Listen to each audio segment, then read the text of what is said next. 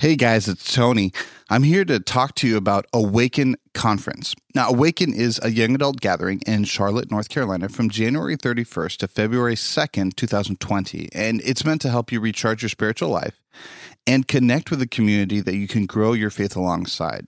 Now, this year's presenters include a killer lineup with Caleb Isley of Humans of Adventism, and of course, a friend of the podcast. He's been on a few episodes. Kim Cove, a licensed counselor, and Randy Ban, the creative producer at Nike World Headquarters. The keynotes will be brought by Ben Lundquist of the Rise and Lead podcast, uh, a good friend of mine and an amazing speaker. Trust me, guys, you will not want to miss out and absurdity will be there. So me and Becker, uh, you get get to see us if you come out. Uh, would love to come and talk to you. We absolutely think that this is something you're going to want to come and see. Speaking of, if you enter the code absurdity at awakennc.com, that's absurdity, A B S U R D I T Y, at awakennc.com, you're going to get a 10% discount. We'd love to see you there. This is absolutely something that we support, and we think that Awaken is a part of the growing church movement that we want to see moving forward. Uh, once again, if you enter code absurdity at awakennc.com, you'll get a 10% discount off the initial price. Love to see you guys there. Today's episode of Absurdity is sponsored by The Haystack. The Haystack is a voice for young adults in the Seventh day Adventist Church that produces articles, music reviews, videos, and more. To check them out, go to www.thehaystack.org. The Haystack Life, Culture, Theology. Happy New Year, everyone. Welcome back to Absurdity. I know I sound differently. It's actually because I. Uh, my New Year's resolution for 2019 was to pick up smoking, and I've decided to jump right in. And so I'm a two pack a dayer right now. No, actually, I got sick the first week of uh, of the new year, and as a result of being sick, my voice is shot, so I'm going to sound a little bit different this episode. But bear with us, Tony. Happy New Year, man. How you doing? Happy New Year, bro. I'm good. I'm good. Um, really relaxing Christmas, so that helps a lot. There you go. That is the exact opposite of mine. So yeah, yeah, I kind of felt bad because, um, yeah, you, we were getting like live kind of feeds of each other's holidays, and I was like, "Oh, Becker, oh, I'm sorry, buddy." Like beyond okay. beyond the cat stalking you, that was hilarious. By the way, that was that had to be one of the. Oh yeah, we had Oh, that was hilarious. there were there were three highlights of the holidays. One was my clapbacks day of December. Uh, two was Quite uh, good. which, if you don't know, every month or two months, I I go on Instagram stories and I do uh, clapbacks, and people can sign up, and I will insult you uh, for free. For free. and for all free, you have to guys. do, It's all a you have to great do is bargain. DM me. Uh, yeah, it's pretty great. So uh, Normally just you be have on the lookout you for have to that. Pay like twenty five bucks to go to a comedy routine. You know, like a store. You got to drive, find parking. You get it for free from Becker. Look at that. How how awesome! or is you that? can just become a patron and get roasted whenever you want. Uh, because if you give me money, I'll do whatever you say. So that's how I live my life.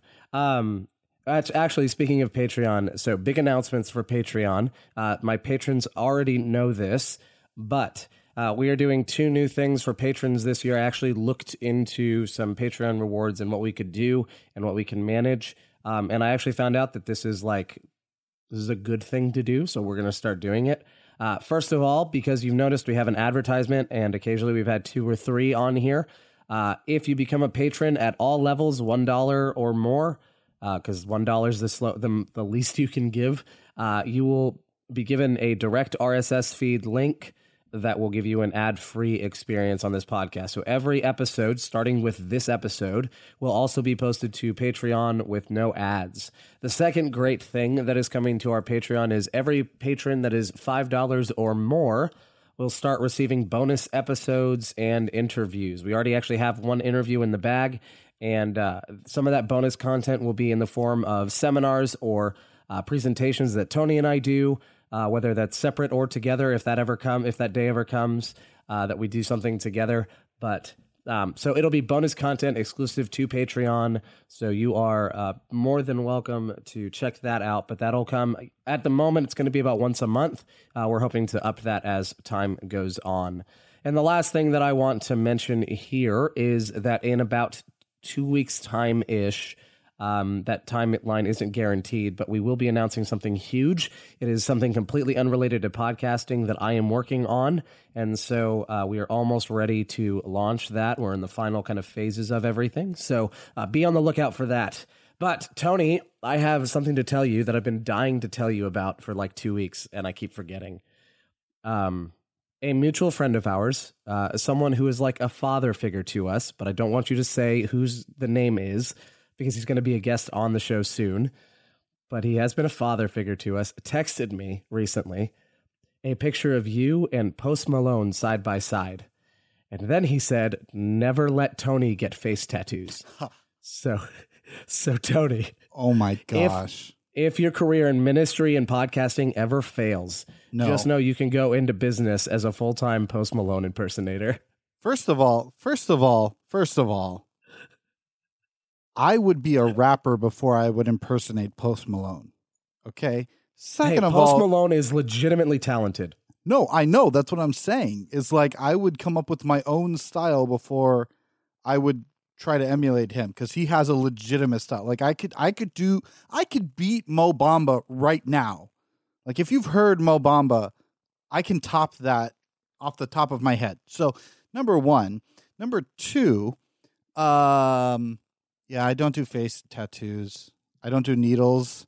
I don't do needles anywhere near my body, but if someone came at my face with a needle, I would throat punch them out of just instinct. I would feel really bad. I just whack. I am so sorry.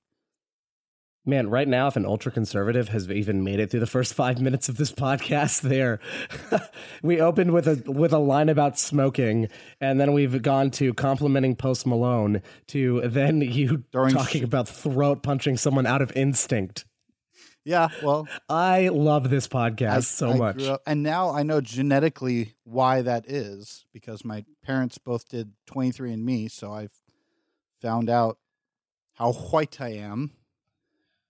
So Oh, I thought you were going to say white, that throat actually. punching was your family's version of a chancla. makes sense. That's what I was. most of most of my really, family comes from white places. I really thought you were going to say that throat punching was your family's version of the chancla just now. That's what I thought you were. Oh no no say. no! The chancla is still our version. Like there's culture and then there's like genetics. Like culturally, my family's pretty much Hispanic, um, or or Latin. Uh, but yeah, no, like genetically, we're from Germanic countries and a lot of.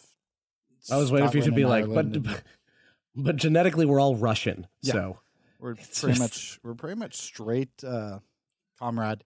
No, no Russian, no Asian at all, no Asian Nice. at all. Um, I'm eight percent African. I found out mostly West Africa, Cameroon, Cote d'Ivoire, Ivory Coast, like all that.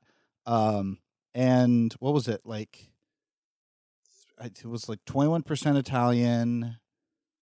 I don't even remember the rest, but yeah, like like sixty percent of it was just like straight Viking, Germanic, English, like anywhere the Vikings sailed or settled, that's pretty much where we were. gotcha. Okay, fair enough. Um, I hope I never do the 23andMe because I really there's a specific reason that I can't share on this podcast why it's very important that I remain half Cuban, half German in my mind. So we're gonna we're gonna leave it at that. Um, but uh, Tony, I think we're gonna hit it in record time. Two minutes normally, or two minutes slower than we normally do, or quicker. Sorry, two minutes quicker than we Yeah. normally do. But we're gonna get right into today's topic because it is the new year. Um, so a few weeks ago, Tony sent me not even it was like a week ago or so. Uh, you sent me on you DM'd me on Twitter an idea for a podcast, Yeah. and this is it. Um, and it was actually, and we're going to put this in the show notes. I'm going to go back and find it, but it was actually a short Vice everything, yeah. Yeah, uh, there's a short Vice documentary on pastors, not Adventist pastors, but just pastors in general who have since left the faith and what they're doing now. And it shared uh, some pastors who are doing something completely different now, and then it also shared um, of like one pastor. Uh, she is an atheist. She's openly atheist, and she's still pastoring her church. She worked it out with the denomination, and she's still pastoring her church as an atheist, um, which is going to make some listeners really uncomfortable. I apologize to you. For a majority of reasons. Yeah, no, I like. I'm not. I. I don't like. She's this a a very pastor and Yeah, yeah. She's an No, we- atheist. um, and she's not Adventist. She's not Adventist. Um, like No, well, but that's the but big three. I, I say that um, I say that because uh, this actually got me thinking a lot. Because um, actually, a, a few months ago, I was walking my dog. It was before I moved. Um, I was walking my dog, and I actually found Ryan Bell's podcast. And if you don't know who Ryan Bell is, he was the Adventist famous pastor who uh, was pastoring in the Hollywood Seventh day Adventist Church. He took a year of atheism, a year to live life as an atheist. And um, somewhere in the middle of that journey, he ended up actually becoming an atheist and forgoing his belief in God, quitting pastoring, all that. And he has a podcast called Life After God. And believe it or not, he actually got Andy Stanley to come on his podcast. Um, so that's actually what tipped me off to this. But he he talked with another ex pastor from a different denomination at one point, and he brought up something that actually I'm going to be 100 percent honest with you. It scared me. Um, and it was the idea basically that he said when I was a pastor, when I was an Adventist, I was allowed to ask questions as long as those questions arrived at a predetermined destination, right? Like I could ask any question of faith, I could have any doubt, and anyone could would encourage me to explore those doubts as long as those doubts put me right back where I started. Sub, you know, except the except the uh, doubts themselves, right? So sans doubt. And um, that was that was a scary point because like I resonated a lot with him when he said that. Um, and I don't necessarily think I'm going to become atheist, and I still have the belief that doubt is a good thing overall for your faith. But um, it was a scary topic, and I think I think it spoke to there's an insecurity from the pastoral end, and I think there's an expectation just in general on on the knowledge that kind of pastors have. And so the the question of this episode, you've read it if you've already looked at the show title, but it is can pastors ask questions? So as we kind of dive into this, Tony, what are your thoughts on everything I just said? Yeah, so it was a really interesting Vice documentary. I liked the fact that it wasn't attacking anyone. Actually, what was interesting when you when you watch the actual documentary, the guy who's doing it, you get the sense that he's he he either grew up in a Christian environment or a church environment, or he's coming from a church environment, because it's not attacking church by any means and those who believe, and it's and it's really not even attacking atheists. So it's not coming from either end. Like it's not focus on the family and it's not you know i don't know what the other end of that would be um ah yeah i don't know like i was trying to think of any publication i'm like i don't know any uh, uh, atheist publications i guess that's a good thing um but it's not coming from either end you know like it's not like i guess national geographic or something where it's like oh you know there is no such thing as religion um so it was really nice to get kind of a balanced view and to just just really explore the subject itself. Um, okay, so that being said, my thoughts on the whole subject as far as asking questions. You know, I I guess I don't want to give too much away because we have a whole Patreon um, episode talking about deconstruction of our faith, um, which is awesome. Uh, if you guys and will be coming out eventually, even though we recorded it like six months yeah. ago. No, no, no. We're, it's coming out, um, which is why I don't want to give too much away. But, um, like, it, I asked a lot of questions. I've I've always asked a lot of questions. Um, I think the only way you can truly grow is by asking questions. And I think if you have actual faith, faith doesn't shy, away from questions. Faith is the is the faith if especially I love from Hebrews is the certain belief or the hope in something that is unseen. So I can ask all the questions I want as long as at the end of the day, for me, I still can hope in something that I, I don't need necessarily need to get answers for. Does that make sense? I don't need to know exactly how the Trinity works for me to ask questions about the Trinity. I think it's important to ask questions about it. I think it's important to ask about the divinity of Christ, or on a on a much simpler level. Like I, I think it's important to ask: Is it okay to eat pork? Um, is it okay to to drink? Is it okay to do these different things? I think this whole podcast is predicated on the idea that it's okay to ask questions. Um, and God doesn't shy away from that. You know, in in Isaiah, He says, you know, come now, let us reason together. And and several different times He's like, let's talk about it. Let's let's work this out. I'm going to explain who I am, but don't walk away from me. And to me, I think that's the that to me is why it's so exciting for me when I saw this documentary because I go, oh, like this is the Laodicea. You know what I mean? Like people were in. We talk about the Laodicean state. I'm going to be very Adventist for a second. People talk about the Laodicean church, but we don't really know what that is. The Laodicean church is people who are in between belief.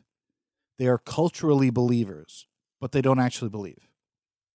And the minute you start asking questions and you walk away from that belief or go cold, God can do something with you. And so to me, I think if you are truly trying to to look after God and to and to chase after him, asking those questions is going to get you one way or the other because the only thing that is bad is to stay in the mediocre. And I think that I think the Adventist church in particular excels at keeping people in this kind of mediocre state of um I think just Christianity I guess as a whole. I was gonna say I don't think it's just uh, Adventism yeah. here. Um but we we excel at keeping people right at this mediocre state where we're not pushing them to explore their beliefs more, but we're also not as you know some liberal churches are you know that's like hey don't even believe don't even worry about it. Um you know similar to the one in canada in, in the in the documentary. So yeah i think it's important to ask questions because it, it gets you one way or the other. To me as long as you're not plateauing because that to me is where the enemy wants you. To me i do believe Okay. there's a supernatural So then let me ask this, and I think this will change your answer a bit, perhaps, based on something you you said. So yes, pastors can a- ask questions, and and I think that I think maybe the question is a poor question. I'm still going to leave it up though, um, as the episode title uh, after this. But um, it's I would rather um, I'd rather ask this then.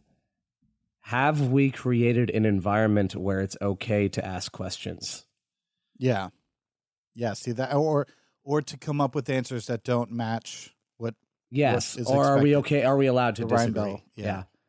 Well, my thing is, well, I, you know, I take everything Ryan Bell says with a bit of a grain of salt because if you kind of have studied his journey, he kind of had already arrived at his answers before he started asking those questions.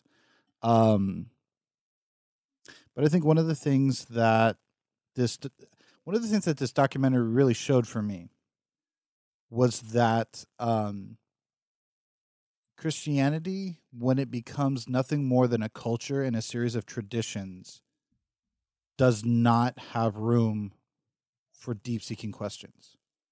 Because the moment these pastors started asking those deep questions, and the young couple in particular, um, there's a young couple there, and they, they went on this journey, and they just, you know, they felt like, oh, it's it's you know, this is all fake. And to me, I go, yeah, if it's just culture, if all church is is a selfish, self centered, um thing that where I get what I want out of it, then yeah, there is no room for questions. And and we need to be really careful as Adventists because I have a feeling that sometimes in some Adventist churches, theoretically, uh, I won't throw shade, but I have a feeling that sometimes we do create an environment where it really is a purely cultural tradition based um it, it's just about showing up. It's just doing it. And we pretend like it's not but we're kind of just okay doing church the way we've always done it. And so well, and and oh, oh, go ahead yeah. I, I think this is I think this is the, the- one of the major weaknesses of the of the um, I want to say really Christian thought throughout Christianity's history, um, which is that at some point throughout history we shifted from uh, the scope of asking questions to the scope of um, and I've talked about this before on the podcast, but uh, knowledge by authority or the idea that we tell you how it is, Yeah. basically Yeah. um, and you cannot default you you cannot deviate from that you cannot deviate from whatever we have established as truth and um, i love that my voice is cracking like i'm going through some like significant puberty I, it's great but this is this is what we've done and yes it largely happened uh, during a time where people did not have access to the scriptures themselves right so they had to have someone else read it to them Yeah. say it to them teach it to them this is why indulgences were bought uh, a, a, you know, bought into as a belief system until someone else who could understand the scriptures challenged it. Right. This is this is the idea that uh, you believe what we tell you to believe, and you cannot deviate from it. And if you try and deviate from it, well, that doesn't make any sense because look, all these people have studied this for for centuries. How could they possibly be wrong? Right? You think you're smarter than them when you've been studying this for six months, when they've been doing this for for decades on decades on decades of work throughout our church history. Um, and and and so it's it's I think we have created. I think pastors have done it. I think pastors have done it to ourselves. I think members have done it. I think administrations have done it. Uh, I, I, think we have created an environment where is where it is not okay to ask questions, um, and and I think that's concerning. Like genuinely, I think that's concerning. Yeah. Um, my thing is this, and and I think that a lot of times, and this is where the Adventist Church, I think, to a degree, does really well, um, or or has historically. I don't know if we're doing so right now, but historically, when something comes up that we're not sure about, we're willing to admit we're wrong, or we at least theologically and doctrinally have the flexibility to admit we're wrong. And I think that's where a lot of churches don't. I think that's why non-denominational churches, to me I th- I think the reason why people leave non-denominational churches a lot of times is because of secondary issues, but not because there's a solid foundation, a solid concrete there. They're willing to admit they're wrong. You know, uh, Mars Hill um, uh, was the that's the one that's right here, Willow Creek. Um, you know, I think even Saddleback I, and a few other I, ones. They, they I think I think Willow Creek is probably the best of those examples. Mars Hill is not exactly the best example of a church that apologized no, when they got it wrong. It's not an example in the positive sense, but it is an example. You know, versus the Catholic Church. This is why the Catholic Church has struggled so badly with. I don't even blame the Catholic Church for what went wrong. Like as an institution, I blame certain individuals for um, you know the, the the scandals and the molesting for years. But I'm like, they're stuck in an environment where they can't be wrong. Like they, from an institutional perspective, cannot be wrong. So it's like they were kind of stuck between a rock and a hard place of like, I can't admit that this dude's a child molester. He's a priest, and there's a whole theological issue if he's not perfect. Um, but with Mars Hill, they have the flexibility to do it. They didn't. Shame on you know what I mean? Like poo poo, like that's not good.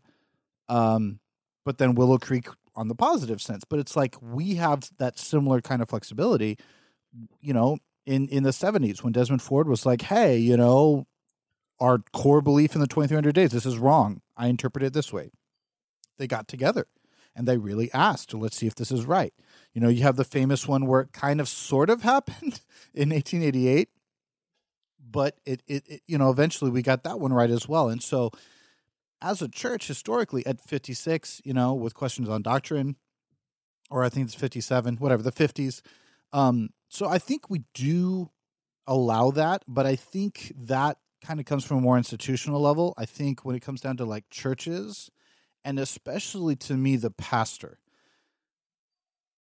that to me that's where i think it gets we do get a little bit restricted and we become a little bit sedentary because the pastor can't in a lot of churches be real and authentic. He has to lead. And it's like well that he shouldn't be leading. And, and, and we've talked about this a lot about the, the role of the pastor should be changed. But the reality is your pastor should be the first person to ask these questions because somebody else is asking them. If you think if you think that you're going to arrive to a high spiritual level without asking serious deep questions, you don't understand spirituality and how God works. Okay, but okay, so I agree with you that uh, institutionally and historically, Adventism has been good about admitting when we're wrong. In fact, I think our theological framework is set up in a good way that we can dialogue when we're wrong overall. I think um, in recent history, in the last probably 30, 40 years, uh, we've not been so good at at you know reinvest. Actually, I would say 20 uh, since the since the institution of the fundamentals, I would say we've Yeah. been really bad at um at which which surprised people at how recent the fundamentals Yeah. were actually um Because I don't think people were actually put together. Yeah, I don't think the dude that, one of the understand dudes that. wrote them, one of the dudes that helped form them is still alive, right? Yeah. No, I'm yeah. sure. Yeah, Yeah. yeah, That's what I'm saying. Like this is this is like super recent. So. Actually, there's Um, more than just one. There's there's a few. yeah, that there's are a alive. yeah. So this is like, I think we've been bad at it since then, but our framework is set up that way. We're non-creedal, um, and and some of this is open to debate and discussion. We voted on women's ordination in some way, shape, or form three different times, right? We we do, uh, we are set up to keep discussing things. Now, whether we actually admit we're wrong on things, that's a different story. But I think on the local church level, we've done a bad job of providing a framework where a pastor can ask questions. Now, there is someone who's probably listening to this and thinking, um, thinking, well, a pastor shouldn't pastor a church if he's not certain of his faith, if he's not certain of his belief or her belief, right? Like you shouldn't get into a job if if that's not what you want to do. So I want to speak to that for a moment because I think it's a valid criticism. However, I disagree because how in the world do you know in your 20s what you will believe in your 50s? Like there's no way around it. It- it- there could be some un, it- the worst unspeakable tragedies have shaken even the greatest of faiths. So this isn't this isn't something this is more about the uncertainty of the future and the uncertainty of our lives than it is about um th- than it is necessarily about being uh, sure that I want to pastor that I'm called to pastor. That's completely different. In fact, you could probably look at my own childhood and and think that my calling like I've wondered this myself is my calling to be a pastor, my calling to ministry uh, do I only feel called because so many people told me I was called? So this is this is something that I've wrestled with personally, and um, I don't. I, I think I'm I'm past that. I think my calling is because it's a calling, not just because uh, not just because people told me I was called, but uh, this is the framework we've set up. That if you are questioning, here's the thing: uh, Adventism has amazing health insurance. In fact, I don't think people I wonder why Adventist pastors don't speak up more, aren't willing to give up, risk their jobs for things. I don't think it's because of the pay. I think it's because of the insurance, honestly. But like we have made it, you know, we have made your livelihood tied to this as well. In other words, we've made we've made our livelihoods as as pastors. Now I'm a missional pastor, so I don't really count here at this point, but. Uh, and we've made the livelihoods of pastors dependent on their beliefs. And so there's a hesitance to change those beliefs or investigate those beliefs because they're also the key to a paycheck. And I think this is why uh, we have a lot of pastors inside and outside of Adventism. I think the number would actually surprise us if we could ever find out the truth of pastors who are atheists. Pastors who are closet atheists, they've sin- long since lost their belief, but they're still leading a church because they don't have anywhere else to go. They have a degree or degrees that are only built for one thing. They have um, experience that was only built, or they're, they're afraid to start over, whatever. They've got families. They've got, like, I have asthma and I have sleep apnea. You know how much it scares me if the, you know, to, to, to get, to go on like different health insurance? my meds would go insanely high because our stuff is super well subsidized. Um, it is um, it's scary the implications of changing your beliefs, and I would really really love to see us set up some sort of system that allowed for us on an institutional level to support the local church pastors to have their journeys and to still be able to lead churches while they're having their journey. If they end up leaving, fine. Um, but I think they're pastoring is not a normal job. it's just not. And I think it can't be treated like a normal job. That's I think where I sit at this exact moment. Yeah. Um I yeah, I mean I just think I do think a lot of times the expectations that are put on pastors come from a non-biblical place first off. And then also it, it's just not what the role is meant to be. It's not what it's supposed to do and it leads to that area. Like a pastor should be the first like he shouldn't be the spiritual head of the church he should be the person who asks the tough questions. Uh, Here's the thing every pastor knows this. If you do a good sermon, a truly good sermon, you are asking questions in that sermon. in your research to do it well. And I'm not talking about the three, you know, one, we all have those Friday night, you know, cramming four hours in because stuff happens. I'm saying it's a perfect week or close to it. You started it on Monday, you got the outline done, you, or whatever your process is, but you actually got in and did that research. You're asking questions. Um, my most powerful sermons affected me first and and spurred me to growth um, and I'm not even a you know fire and brimstone kind of guy. I'm normally a more hey, we're on this journey, let's get together. But it, you know, here's here's what I will say. The Christian journey should, at its core, be transformational. Any transformation requires asking questions. Any any change requires asking questions because the status quo does not motivate for change or depth. Um, it motivates towards apathy and and um, what is it? Where you where you don't move? You know, just just just the sluggishness. That's not even the word. I'm thinking of a word I can't think of it. Whatever, doesn't matter. Um, and to me, well, okay, so to me, the role of the pastor it's it's kind of like I don't know if you've ever seen the show Bonanza. Um, I know I'm doing an old Western reference, but you know, whatever. It's a show called Bonanza, and there are these three brothers on there, and there's an older one, there's a big one, and then there's Little Joe. And if you watch the show, nobody's really the leader. The dad's kind of the leader of the group, but every episode they all kind of help each other but they all have different roles, very set roles, as kind of these older, you know, 1960s, 1970s shows have. And so they all have their roles to play.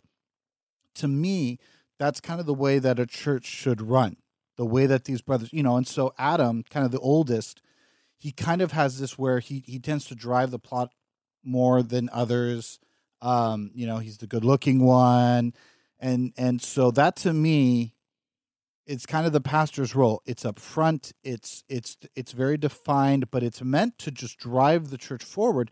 It's not meant to be the one that everyone looks to for answers. It's not meant to be the one that the, the pastor has to come and visit me. The pastor has to come do that. They've had the pastor has special training to help deal with major issues and to ask good questions. So that means that they're probably the one who should be preaching most of the time if you if you're preaching um, if you have access to one, you know, on a consistent basis.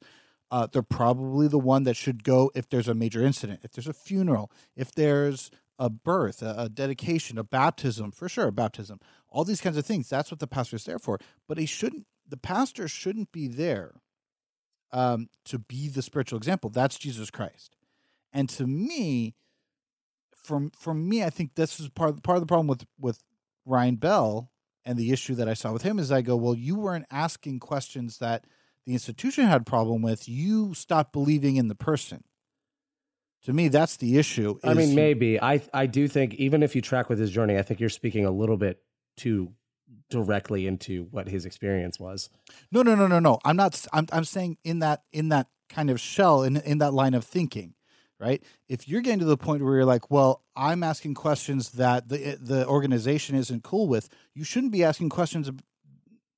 Take the organization out of it. In my personal opinion, this is what I'm saying. You're talking about a person.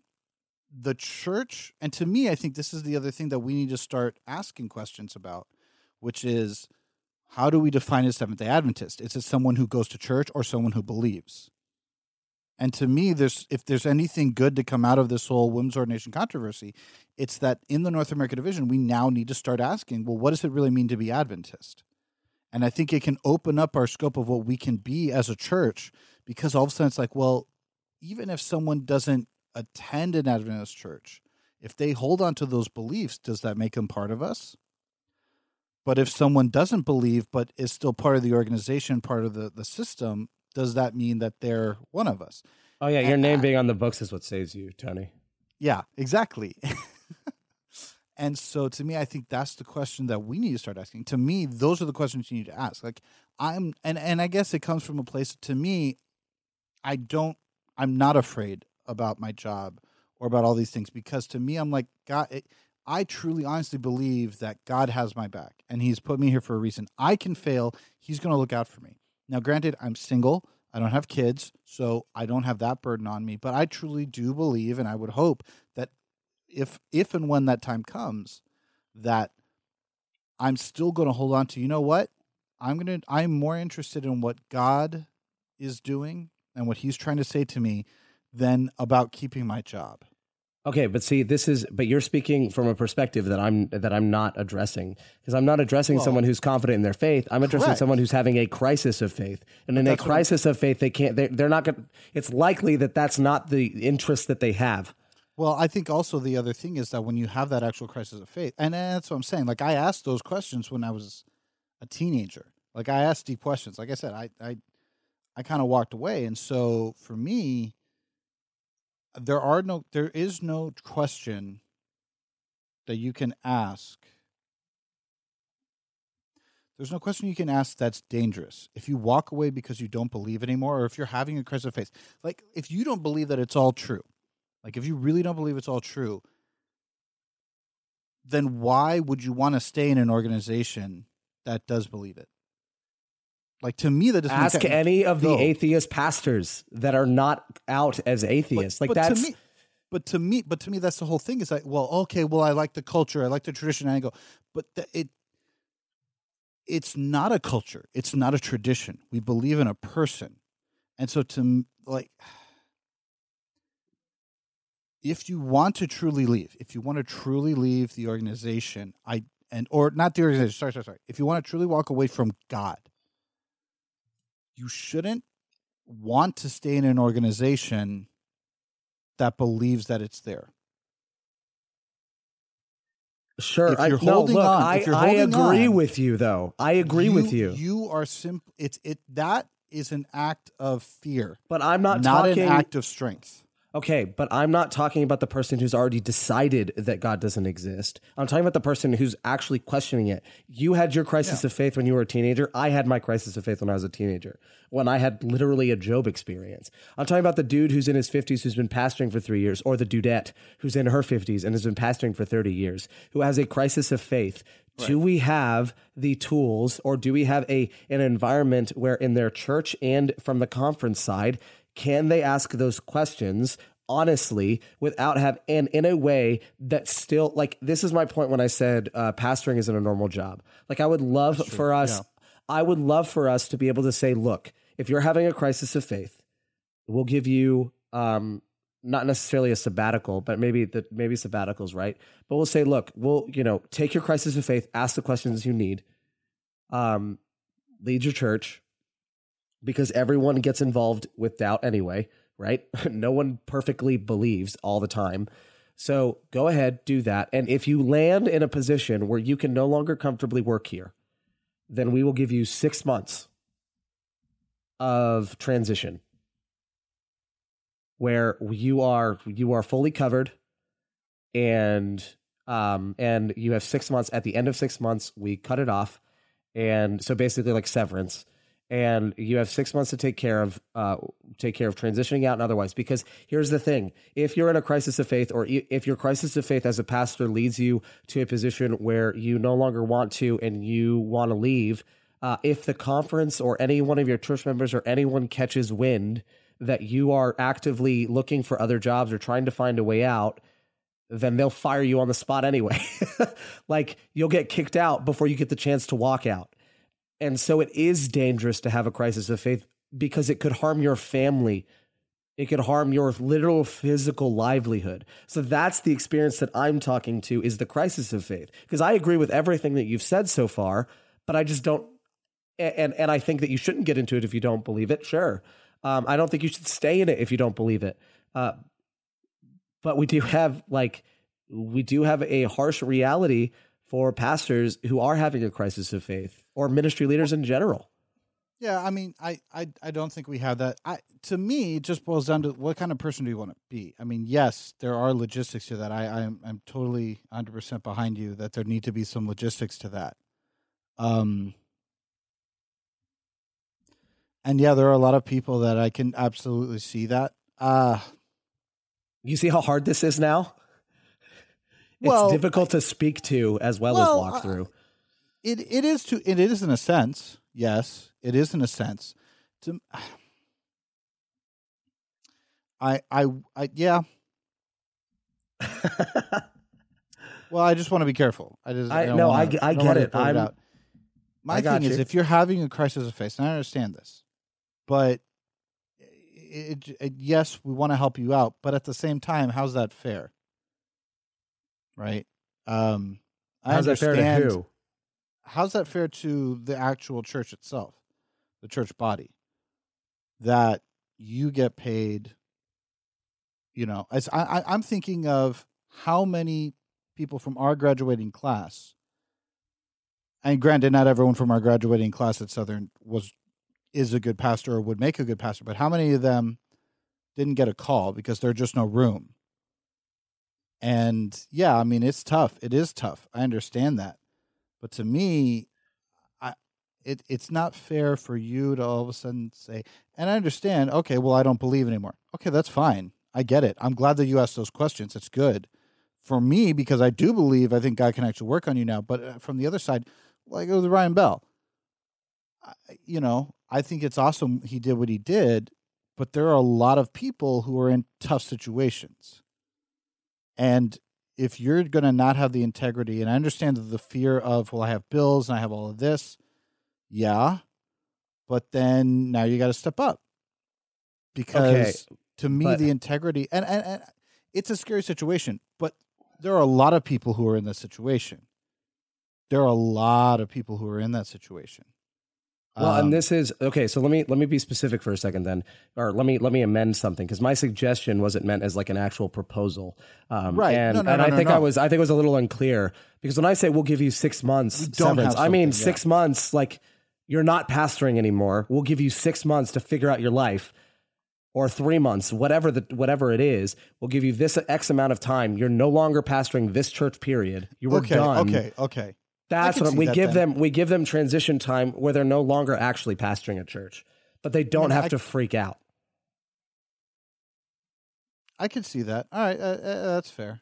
That's Yeah, I. I I'm I I'm trying to like think that. of. My thing is, my thing is, I, you, well, I, we do need to be better about having those opportunities. We just need to be better about having places where you can ask questions. Period. As a church, I agree. we've said that. Um, you know, we do this thing called the Agora out here at Andrews, and uh, I think it's a great concept. I think we need to open that up in more places where we just come together and ask questions. It's not a debate. Um, it's not an argument. It's just people asking questions and trying to see from both sides. Um, people try to turn it into a debate, and if it was, I would love to be on it because I would mop the floor with some of these guys. But that's or the whole point is that or it's not girls, Tony. or girls or girls. That's They disrespectful. How dare you mop They, the floor haven't had girls? a girl. I mean, they haven't had a girl. So, Uh, When the they one have a girl, I've been to at Southern had a girl. Just so we're clear. well, not at Andrews, the ones that I saw. Anyway, point being, either one, I, you know, I'd mop the floor with them because it's not meant to be an, an argument, and that's the point. Is that it's meant to be just a discussion. So I think we need to have that too, where we come in, we ask, we look, and we don't say whether it is or it's not. I think asking the question itself is important, but I think also for pastors specifically, yeah, we do need to ask those questions. Um, we need to make sure that they're not ostracized. And understand if you're having a crisis of faith right now, I am in no way coming after you. I mean, ask anyone. I'm like, I am so here for you. But I also believe that integrity, to me, integrity has such a huge part of who I am. Mostly because growing up, I had to learn it. Um, because you do, you telling the truth more times than not hurts you in a pragmatic way. And so you have to just learn that integrity to say, all right, this is what I have to do because this is who I want to be. Um, and so you just have to choose. But I think you have, if you decide, man, there really isn't anything, you, we need to have a place where people can do that. Do I think we should have a transition? Sure. I think that's a good logistical question. I just, to me, you look at this like this vice network and and you ask this and i go if you haven't asked those questions before these really really deep questions this should be something that you have done before you ever started to pastor I think. Um, I think though that life some people are caught in that circumstances. yeah I think that life circumstances and sometimes emotions can be so intense they make you go back to those questions. Right? Like Yeah. someone whose Oh kid yeah, dies in a tragic accident or a sibling or a wife, whatever. Like we've seen that happen with an Adventist leader uh, Yep. in recent years, uh, a musician, and I won't go any further than that. Um, but it's um, it's difficult. Like like sometimes tragedy can re can can make you go back to those questions and think maybe uh, and rethink them basically and re-ask them. And this is actually this is why I miss I say I miss like I ever lived through it. Uh, this is why there's part of me that really kind of wishes we could go back to the to the Jewish way of thinking or approaching the scriptures, especially well for them the Old Testament and the Torah of of constantly asking questions. There's this great gag on Family Guy where Stewie's trying to find out what happens when you die, and they go to a Jew, uh, they go to a they go to a rabbi, and Stewie's like, "So what happens when we die?" And the rabbi's like, "What do you think happens when we die?" And he goes, uh, "I'm not. I'm asking you." And he goes, "Why are you asking me?" And he keeps he keeps asking questions. But the, the basically the way the, the way that that study is set up is it's intentional around asking questions. Whereas what we do is we give you a study guide where you fill in the answer. Like we don't even let you focus on the question long enough to think about it because we already have the answer printed just below it. And so I, somehow we became a faith that moved from exploration and discovery into uh, answers and certainty. And to some degree, I think that has actually been to our detriment. Not wholly, obviously. Like I'm not not wholly, but I think in some ways, and I think the main way is in stifling dialogue and in creating an atmosphere where it is okay to question things. Because here's the thing: at the end of the day, even uh, even in the '70s with uh, with Ford, like that strengthened our beliefs in the 2300 that strengthened our doctrine and our theology because at the end of the day this is why i think doubt is good for faith because on the other side of it you know who you are a but b uh, it does actually strengthen your faith when you have those answers. Tim Keller actually put it this way. He said, "The I just heard this earlier today. The mark of a uh, true follower of Christ or a true believer is not that they don't have doubts, but that the doubts they have in 10 years are a different list of doubts than what they have now. No, that's exactly yeah. I I think the other thing we need to do better is getting to a point where it doesn't have to feel like an either or. Um, I think a lot of times, and and this is the other thing. I think we doctrinally or traditionally rather have created a system where it's a bit like a house of cards, where all of a sudden, if we don't believe one thing, like it all just falls apart. And you know, I think that's where the creation versus science thing is false, religion versus science thing is false, because a lot of people have been led astray by this idea, like, oh, if science is correct, then all religion, you know, the Bible must not be true, and all, and you know, again, I I went and studied archaeology because I just from a logic standpoint go, well, that's just ridiculous. And I'm not saying the questions are ridiculous or the people who had to believe that. I'm saying you should never have been put in a position where you're like, well, if I don't, I then I'm done. I can't. It's an either or. It's like, no, you can have a crisis. I mean, how many? Look at Daniel. Daniel literally was like, God, I what's going to happen to our people? Yeah. And God was like, don't worry about it. And he's like, no, I need to know. I need to know. I need to know. And God's like, all right, fine. So here, here, this is what's going to happen.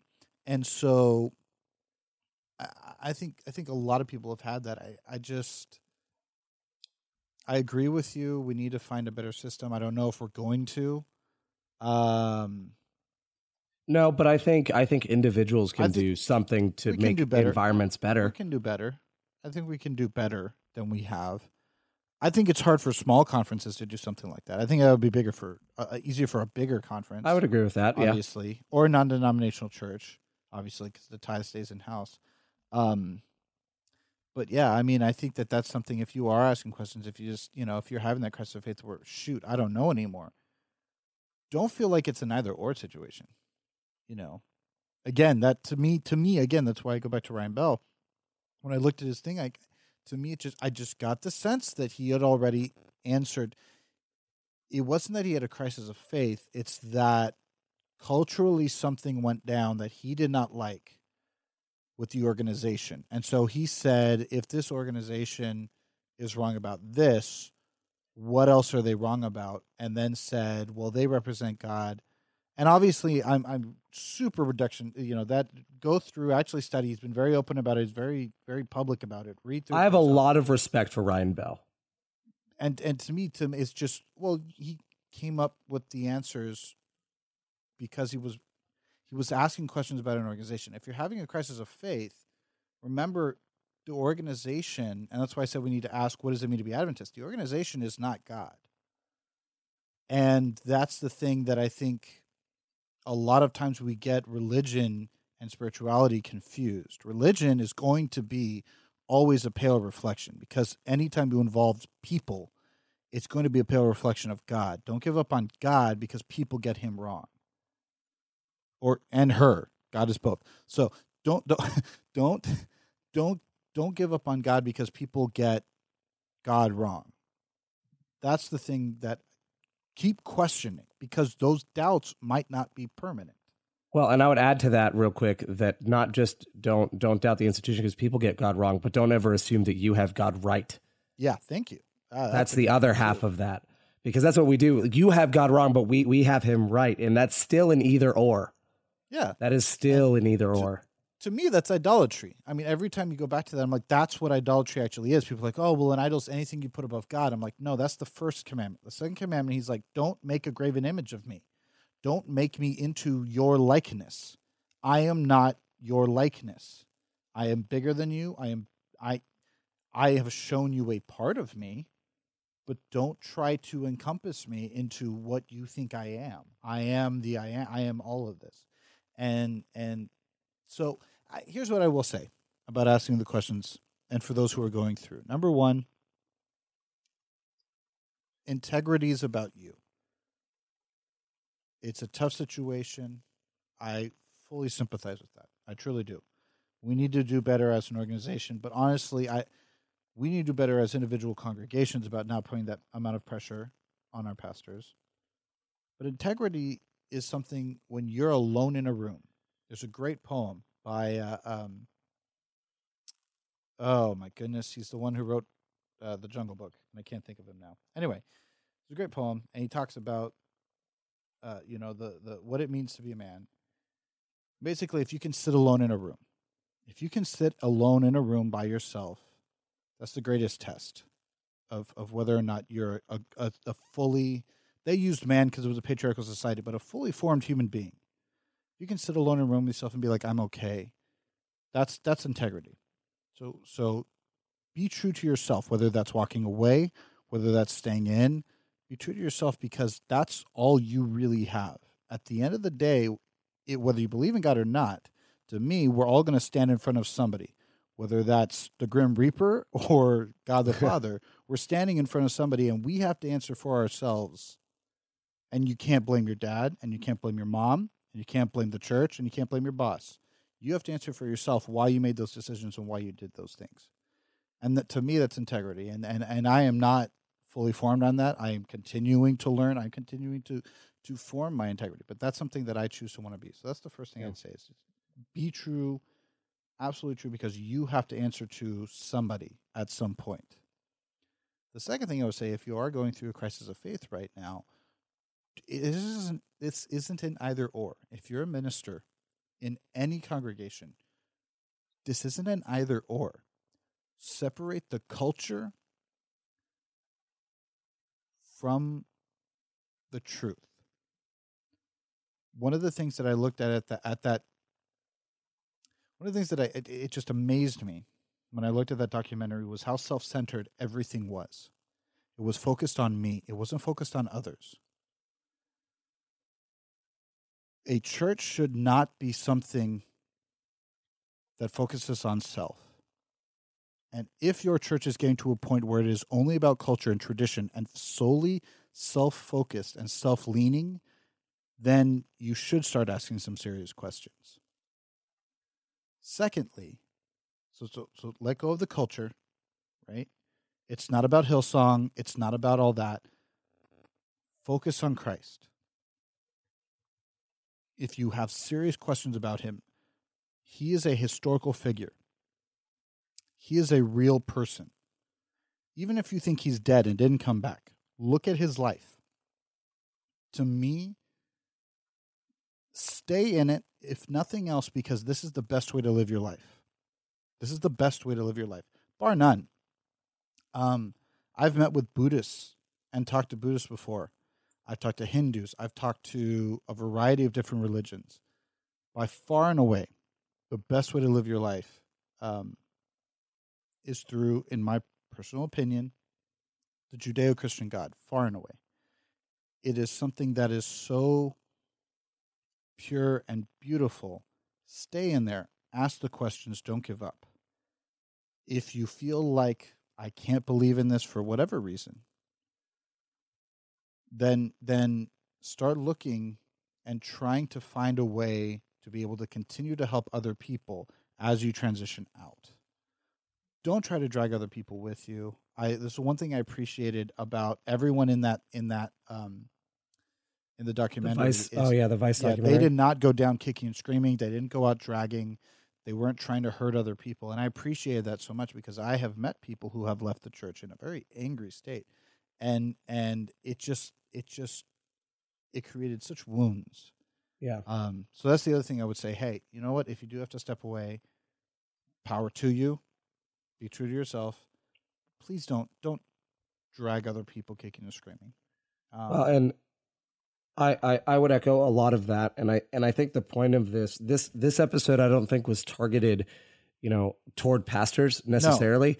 I think my my intent with this episode was to give people kind of a, a peek behind the curtain as to some of the questions and the struggles that that pastors that's our reality.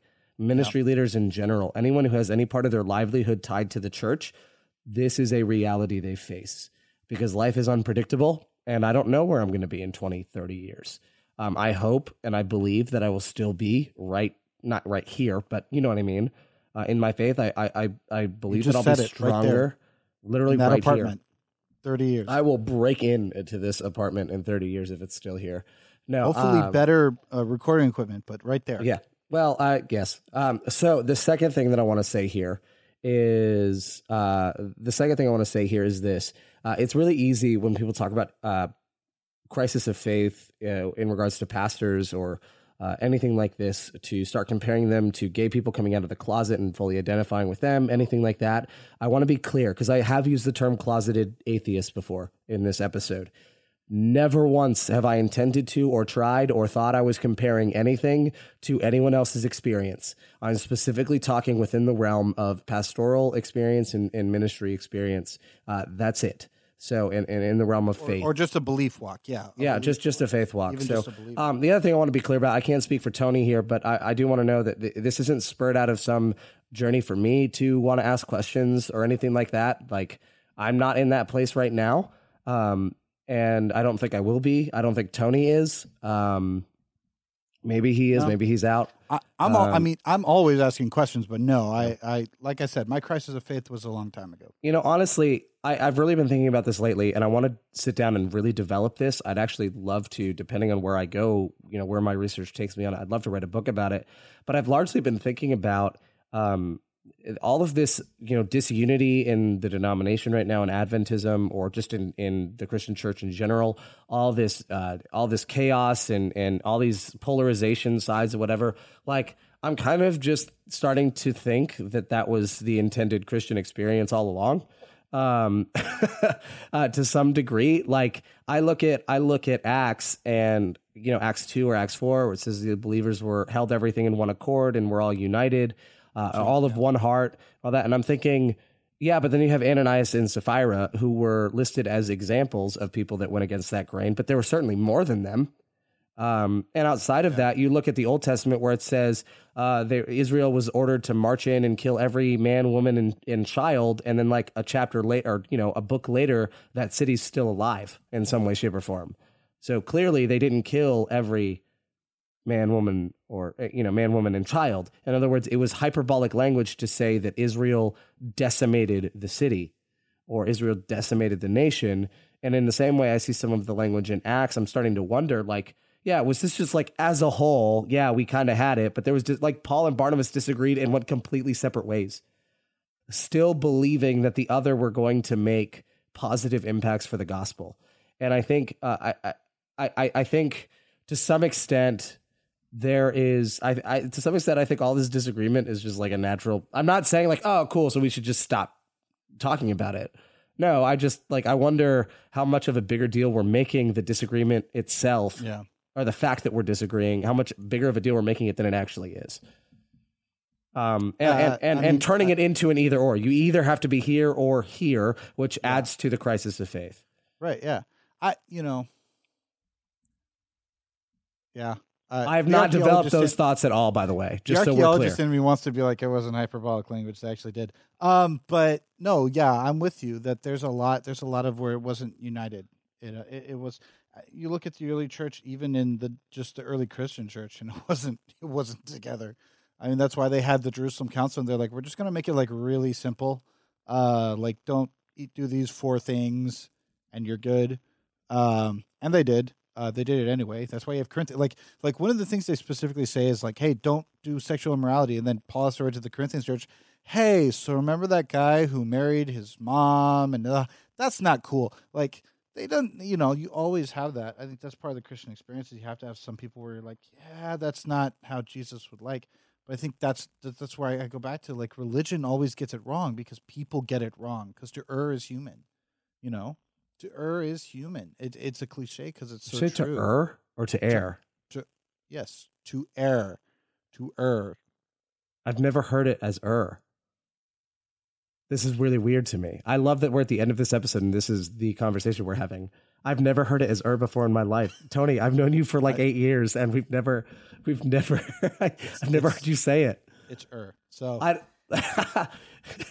to err is human. um, Um, no, okay. but- no, I, I, I think I think the reality is like we're always going to get it wrong, and we are always we always are going to disagree. Every everyone has a crisis of faith. Uh, Moses had it. Like like legit. To me, I think this is a great way to look at it. If you're having a crisis of faith, Moses had a crisis of faith. Joshua had a crisis of faith. Every major leader, sans, I, I don't know, may I th- I think Jesus had a bit of a crisis of faith at Garden of Gethsemane. I will say that. I'll even go that far. yep, where yep, he was, I would agree. He was really like He was like, Lord, if "Oh, it's your oh, really will, let me out of do this. Yep. As close as close to a crisis of faith that we understand it, that was as close as he came. He didn't have one the way we have it. Let me define that. Make sure everyone understands that. But as he came close in the Garden of Gethsemane, he still said, "Like honestly, I'm going to fall through with what you want, but if there's any way, I want out." Um, but I think when we get to that, it, the reality is like you have to you have to be able to look at those things and not think it's an either or. There's a place for you. There's always a place for you. I just think that we we we have to be, do better at making sure that we create an environment where people can ask those questions and the expectations not put on them to not. I would agree. You can have a crisis of faith and still lead because they did. Like, don't walk away. If you don't now, and this is what I will say: if you don't believe anymore, don't stay in there. Right? Like, if you're having a crisis of faith, I don't want to say start looking at you know your options, but understand like, okay, this this is what I got to do as a woman or as a man. But at the same time, as if you have a of faith, even if you walk away and you say I don't believe, there's there's still a spot for you. I just think you shouldn't. I would not. I would not personally be. I'd be able to take money and live with myself. I wouldn't be able to do it. Um, I just would not be able to do it. And No, I understand. But that's me. But Yeah. that's and that's a millennial thing, by the way. I will totally admit that's a millennial thing. Oh, Authenticity. I felt, I felt that's a my so millennial thing. When I was pastoring, there were there were there was a lot of time where I wasn't doing a whole lot, and I was and I felt guilty because I wasn't even doing a lot, and I was receiving a full time paycheck. Um, I felt guilty. Like I 100 percent agree, it's a millennial thing because the two of us millennials anecdotally have experienced it. We're not every projecting. single. we are projecting we our represent. everyone. we us we two are straight, millennial. Our, We us it. two cis hetero males, uh, white males, are are projecting our experience onto all of millennials. So I've experienced all of your pain. Welcome. So, um, but with that, um, I think this is a good place to end. Honestly, I think we'd better end before we start getting in trouble. Yeah. but um, hey, I'll say this. I know a lot of pastors listen to this, so shout out to you guys. Uh, if any of you want to come on and have a part two to this conversation and share some thoughts or maybe things we hadn't considered, Or I'd love to have you on. You know me, reach out to me. Um, yeah, if you disagree, you're just wrong. Um, I have a website for you if you disagree, so just let me know. Um, but as usual, hey guys, our contact information is down in the show notes, so you can find it if you want to reach out to us. You can subscribe to us on iTunes, Stitcher, any podcatching app that you want to use, um, Spotify as well. And uh, if you do want to donate and support us, patreon.com slash absurdity podcast and uh, donations, when you sign up, uh, the next charge doesn't happen until the first of the month. So you can sign up at any day in the month. You will not be charged until the next month. So don't worry about that. Unless you sign up on the last day of the month. Yeah, then it'll go, you know, or the first day of the month, it'll still charge that same day. Yeah. So um, just know that. But thank you guys so much for listening. Happy New Year to all of you. I'm really excited for what's around the corner for absurdity, for uh, all the different things that are happening this year. We've got some big things coming for you. So, um, in fact, you may want to take a peek at the website because there's been some changes uh, recently. So, thank you guys so much for listening, and we will see you next week.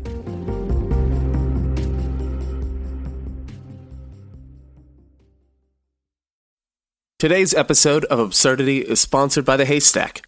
The Haystack is a voice for young adults in the Seventh day Adventist Church that produces articles, music reviews, videos, and more. To check them out, go to www.thehaystack.org. The Haystack Life, Culture, Theology.